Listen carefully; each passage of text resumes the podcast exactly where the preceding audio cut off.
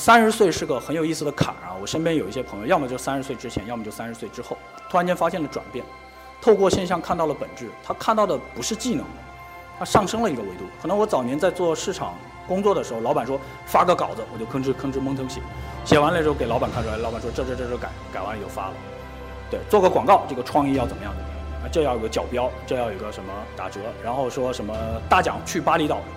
双人双飞巴厘岛啊，反正也没有人领到过大奖，反正必须这么写，啊，不这么写，这个这个活动就没有人参与。我原来只是从这个表面上去看这个问题，但是自自从我做了项目之后，我去统筹所有，当你手里有个几千万市场费用的时候，你如果考虑说，OK，我怎么去配比这些钱？我每个渠道要完成，我的目标是什么？我怎么样去统筹我所有的东西？那到这个层面的话，技能就帮不了你，一定是认知的东西。PPT 是个技能，还有什么东西是技能？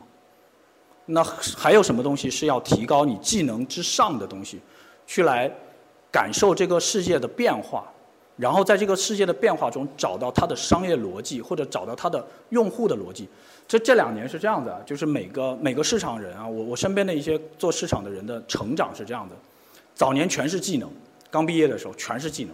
三十岁是个很有意思的坎儿啊！我身边有一些朋友，要么就三十岁之前，要么就三十岁之后，突然间发现了转变，透过现象看到了本质。他看到的不是技能了，他上升了一个维度。可能我早年在做市场工作的时候，老板说发个稿子，我就吭哧吭哧吭哧吭哧蒙腾写，写完了之后给老板看出来，老板说这这这这改，改完了就发了。对，做个广告，这个创意要怎么样怎么样怎么样？这要有个角标，这要有个什么呃打折，然后说什么呃大奖去巴厘岛。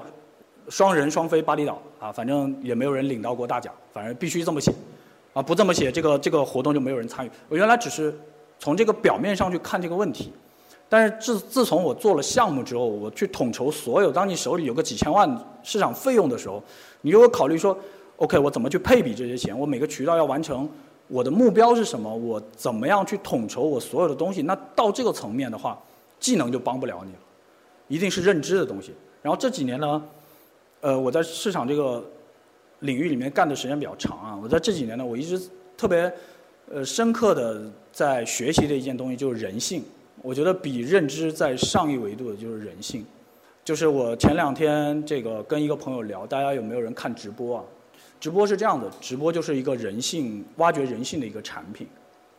为什么这么说呢？你在一个直播间里面，你不打赏，不给主播花一分钱，你看到的内容。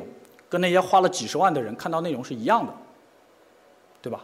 它不像这种付费的优酷的或者爱奇艺的这样的平台，说我买个会员我可以不看广告，对吧？我买个会员我可以提前看到最后的几集，不买会员的人没有，对吧？但是直播呢，你不花钱和你花钱你看到内容都是一样的时候，那为什么要打赏？因为你打赏了，主播才会理你嘛。很奇怪了，那为什么在那花了几百万，可能你连人都活人都见不着，你在干嘛呢？对吧？这就是人性的问题。你在解决的是这个自我实现的需求的问题。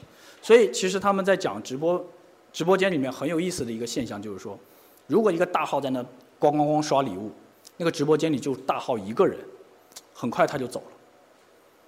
为什么？没有观众。最牛的是什么呢？就是这个主播很漂亮，有一帮铁粉，但这帮铁粉呢没有钱，但是特别容易捧场。这个时候大号刷礼物就贼有成就感。咣咣咣刷，然后主播说：“哎，给这个大哥走一波六六六。”然后底下刷屏，哗六六六，哎，这个人就特别有成就感。这个其实就是说我们在考虑的人性的问题，但是底层逻辑就是我说的认知的那个部分，却又是相同的。